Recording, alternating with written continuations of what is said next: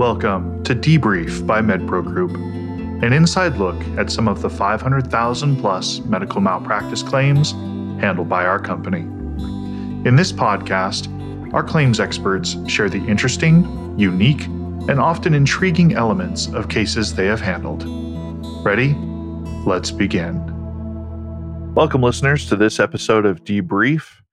In today's episode, we are going to wrap up the case that Kurtis Marshall spoke with us about last week. Kurtis, thanks for joining us again. Thanks for having me. All right. So last week, we spoke about the care that led up to a claim uh, regarding a patient that had a squamous cell carcinoma in her, her jaw and in her neck and ultimately uh, moved into her lungs, correct? Correct. All right.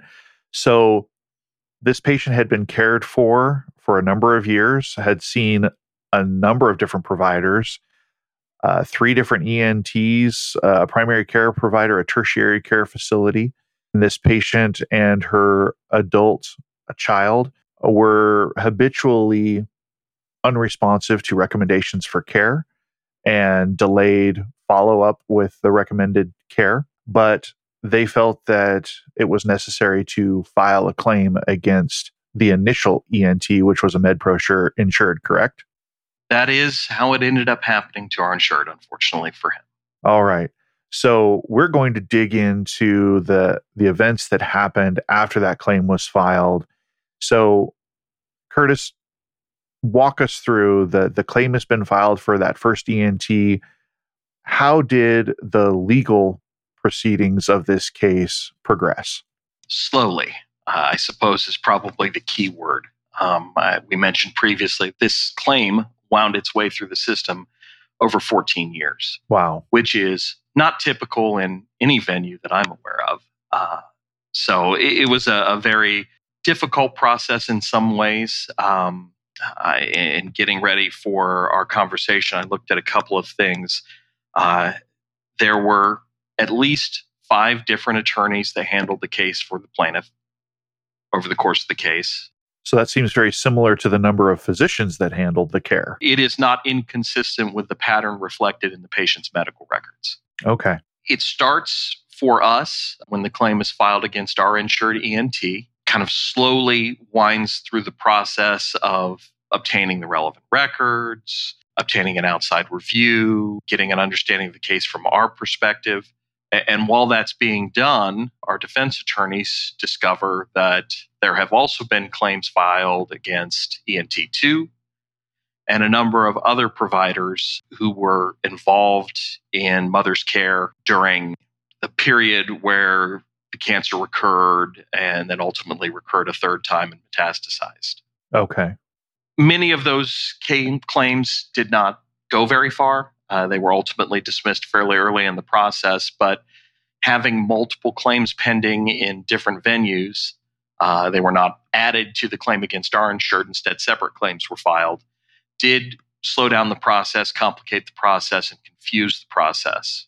Okay. Uh, which is another reason why the case took as long as it did. All right. So if I could back up just a hair. Uh, when the claim was filed against the MedPro E N T, the initial E N T, in MedPro policies for physicians, there is very often a consent to settle clause that gives the insured the ability to consent to MedPro settling a claim or not consenting to settle a claim. Did the E N T provide consent to settle, or did the E N T say, no, I, I don't want to settle this claim. I didn't do anything wrong. I want to fight this claim? We never received a signed consent. And this policy did have uh, a consent clause, putting that power in the hands of the insured. It was discussed. The case was mediated a couple of times over the course of, of, of the action. In the workup for trial, we endeavor to confirm with our insureds their position on consent, uh, send a trial letter, lay out the assessment of the claim as determined by our defense counsel. Uh, in my role as, as the claim consultant, I offer my thoughts as well, and we remind them that to date, they have or have not consented, and usually send a blank consent form. If you wish to change your mind or if you have any questions, please contact me. All of my, my email, my, my cell phone, my landline. There's even a fax number in there if you uh, still do that. So, uh, you know, get a hold of me if you've got a question. And uh, and so that that pretty regularly happens uh, in the workup to trial. And at no point in the fourteen-year pendency uh, of this action did the insured ever consent to settle the case. Okay. And that means that MedPro, it's incumbent upon us to defend the case and, and not offer settlement, correct? Absolutely. I, I always describe it to my insureds as uh, the consent clause being an on-off switch. If it's off, I can't even contemplate making an offer, and I wouldn't. If it's on, that doesn't mean we have to settle it, but it gives us the authority to negotiate. Right. And, and in this instance, uh, certainly at no point uh, when I worked on the file, and I didn't have it for the first eight years of its existence. Uh, my predecessor did. But when I work on a file, I'm going to give the insured my honest opinion of whether the claim should be settled or not, incorporating, of course, the value assessment of defense counsel as to how defensible the case is. And we never recommended settlement. Defense counsel didn't recommend settlement. We stood proudly behind the care our, our insured E N T provided in this case. Uh, We believed we had a strong defense on standard of care, uh, backed by a, a very qualified expert, and an even better defense on causation, because really the claims ultimately against our insured when it was tried related to whether or not we provided patient with adequate options for follow-up after he did the surgery to remove the recurrent squamous cell carcinoma on the tongue. Okay. Um, and that causation defense we can get into in more detail later, but it was pretty simply, she sought a second opinion four days later. All right. And so at that point, what more can our doctor do? Right. Okay. So five different attorneys involved in, in the plaintiff's case, uh, a number of providers were sued. Uh, our insured, the MedPro insured, did not provide consent to settle. So walk us through how the case progressed through the legal system. And I know you said slowly, so... Certainly. I mean, in some aspects, we did, in this case, what we do in most cases. Records acquisition, review of records, obtaining outside expert assessment of the defensibility of the claim, perhaps a causation expert if the case was appropriate. In this case, uh, at trial, we ultimately presented the testimony of just one expert who was able to speak to both facets uh, of the defense. Um, depositions of the various parties, our insured, surgeon, subsequent providers, uh, E N T two, who was sued separately, uh, but by the time the case got to trial, the cases were merged, so plaintiff was presenting one case against our E N T and the E N T insured by another carrier. Um, so... Multiple depositions. The patient's adult child was deposed multiple times through the process.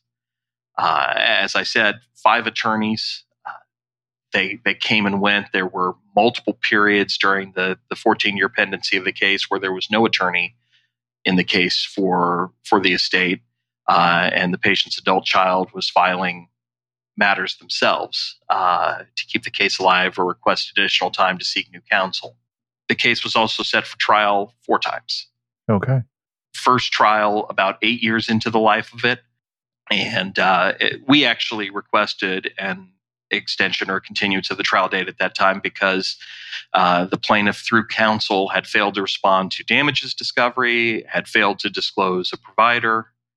Uh, and, and also at that point, I think that the decision was made that it needed to be consolidated with the case against E N T two because at the end of the day, it was a wrongful death case. Uh, the, the damages in the case related to the fact that the patient had passed away. Uh, and so in order to avoid multiple recoveries or inconsistent results, uh, our case was combined with that of E N T two, and it was presented, set up to be presented uh, as a single case. Okay. Before we continue with today's episode, if you have enjoyed the content of this podcast, please consider subscribing to our show and sharing it with colleagues who you believe would benefit from the content we provide. Also, if you're an insurance professional and you would like to receive a quote for professional liability for your healthcare clients, feel free to email us at debrief at medpro dot com, and we will reach out to you promptly. If you are a listener in the healthcare industry and you would like a quote for professional liability from MedPro Group, you can also email us at debrief at medpro dot com, and we will connect you with an insurance professional in your area who can assist you in getting a quote from MedPro Group. Now, back to the episode.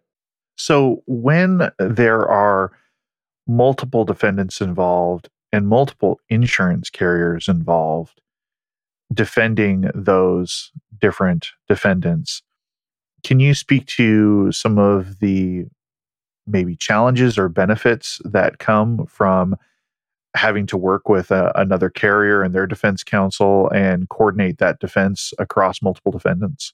Certainly. I mean, the challenges are, are thankfully mostly factually based. The attorneys that work in this realm are, in any venue I've ever worked in, a fairly small subset of defense attorneys.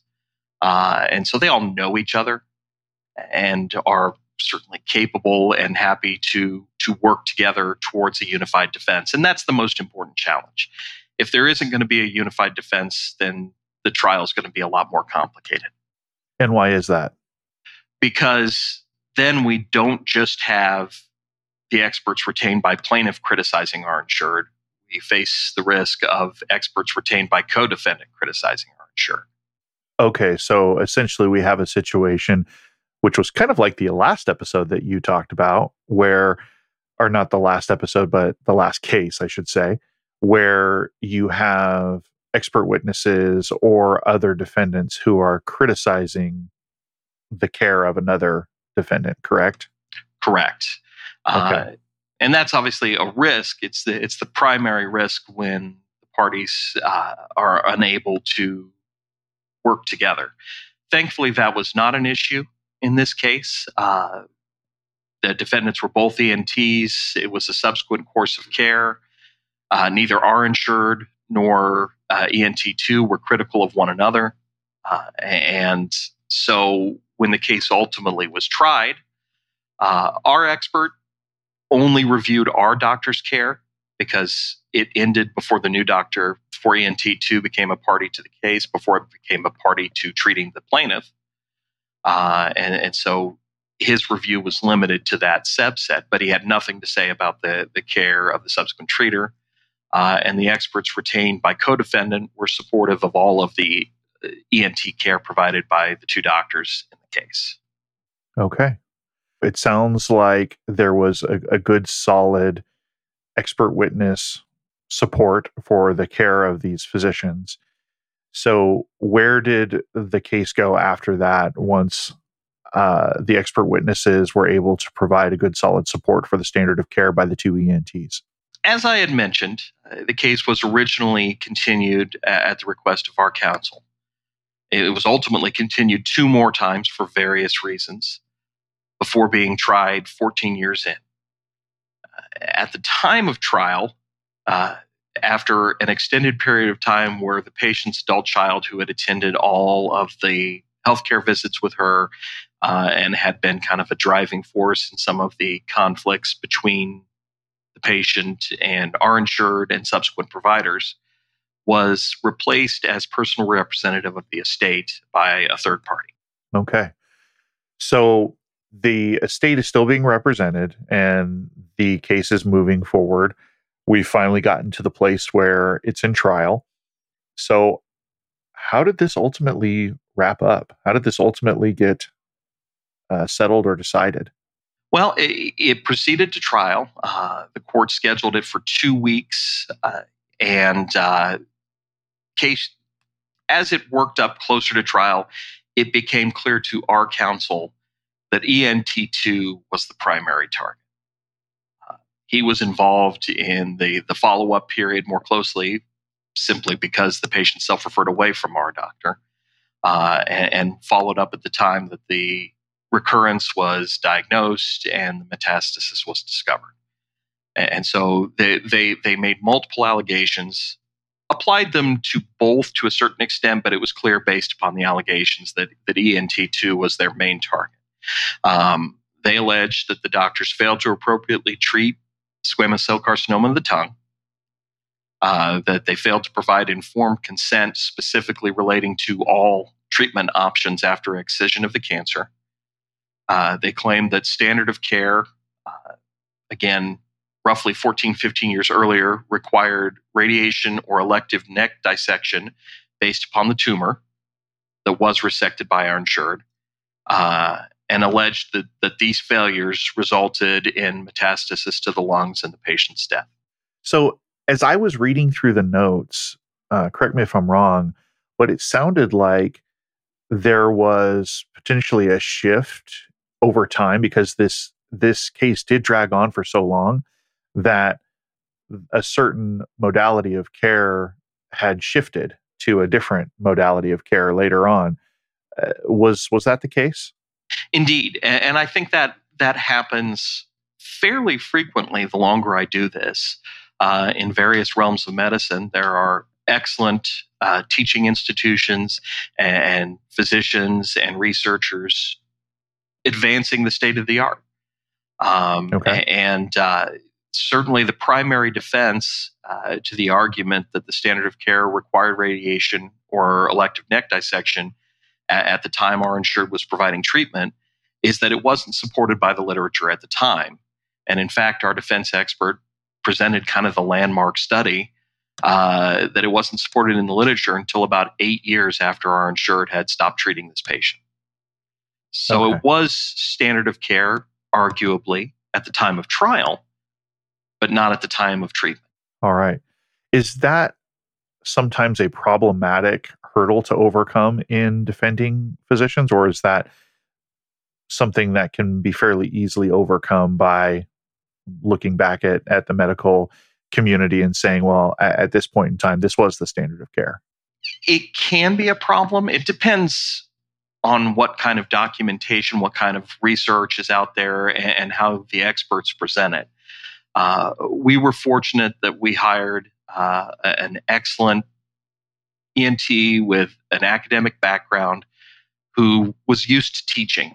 And our E N T expert took the stand, talked to the jury about how the science is advanced. You know, the the the studies, how a study is conducted, what you're looking for, what you do, how you collect those results, how it's peer-reviewed. Uh, and he did an excellent job of explaining to the jury uh, exactly why what they were arguing simply was not the standard of care back when our doctor was treating this patient.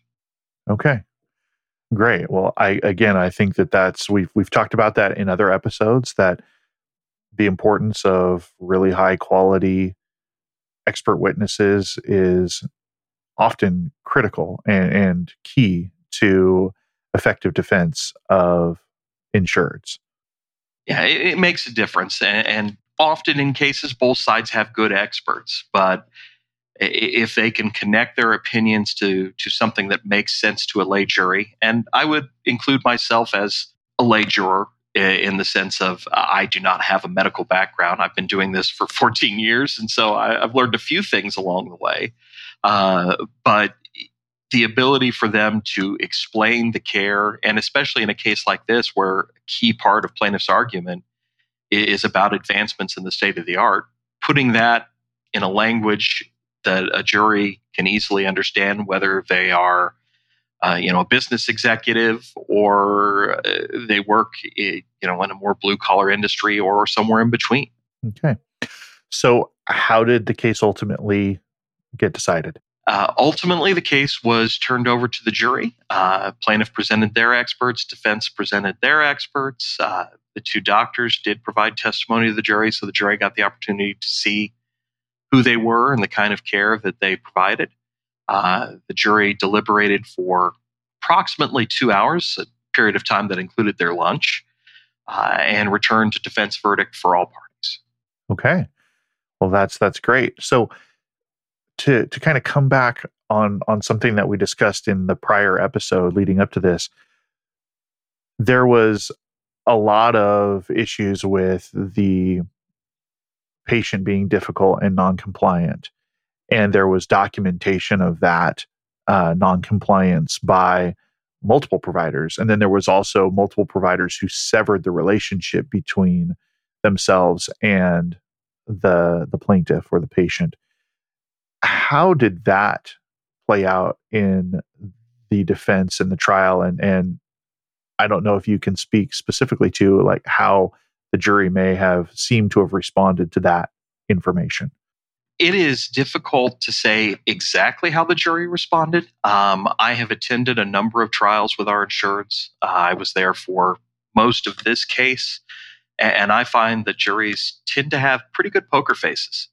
Um, they take their jobs very seriously. They take a lot of notes. They're listening attentively, uh, but they don't really react in a particularly obvious way most of the time. And I didn't see anything like that here. Certainly, the patient's noncompliance and the involvement of the, of the adult child in that noncompliance was an issue. Um, it, it was advanced by both sides. Plaintiff tried to argue, particularly as to E N T two, that his note where he charted how difficult the, treating this patient had been was self-serving, um, and, and he was just trying to cover up his mistakes. Uh, but the defense was able to point to not only his dismissal of this patient, but multiple other providers doing the same thing to suggest to the jury, hey, uh, think of me what you will, right? But these records show I wasn't the only one who had this problem with her. Right. Okay. This case took fourteen years to resolve. Obviously, there was a lot involved. Did you get any sense from the MedPro insured that they were they were satisfied with the process and that they felt that they were effectively represented and, and protected throughout the course of this process? Absolutely. Yeah. As I said, I attended trial for multiple days. Uh, our insured actually had been retired for a number of years before the case had tried. And, and so I told him uh, on at least one occasion, if not more, that we appreciated him standing behind his care. Uh, and I think he, he expressed to us and to defense counsel that he appreciated the efforts and the quality uh, of assistance that defense counsel was able to provide uh, in securing the, the the verdict that we thought was appropriate. Um, juries can do a lot of different things, uh, but uh, we believe this was a case where our doctor provided quality care uh, and, and it merited defense to the end. And we were thrilled, obviously, to see Uh, that the jury agreed with our assessment. Great. Well, thank you, Kurtis, so much for taking the time to go through this rather complex case and break it out into two episodes for our listeners. I really appreciate all of your effort in uh, bringing this case to us and, and all the effort of the claims team and, and so forth as well, because I know it's not just you that's involved in bringing this case uh, to us. Listeners, thank you for joining us on this episode of Debrief. We look forward to having you with us on our next episode. Thank you for joining us on this episode of Debrief. I've been your host, Travis Langford. If you have enjoyed this episode, please subscribe and share. For more information about MedPro, including healthcare liability insurance quotes and risk management resources, please visit us at medpro dot com. A special thank you to the MedPro Group Claims, Legal, and Marketing teams for researching, screening, and reviewing episode content and providing marketing collateral and support for this podcast. Technical direction, music, pre- and post-production by Travis Langford. This podcast does not constitute legal or medical advice and should not be construed as rules for establishing a standard of care. Because the facts applicable to your situation may vary, or the laws applicable in your jurisdiction may differ, please contact your attorney or other professional advisors if you have any questions related to your legal or medical obligations, rights, state or federal laws, contract interpretation, or other legal questions. MedPro Group is the marketing name used to refer to the insurance operations of the Medical Protective Company, Princeton Insurance Company, Plico Incorporated, and MedPro R R G Risk Retention Group. All insurance products are underwritten and administered by these and other Berkshire Hathaway affiliates, including National Fire and Marine Insurance Company. Product availability is based upon business and or regulatory approval and or may differ among companies. Copyright twenty twenty-three, MedPro Group Incorporated. All rights reserved.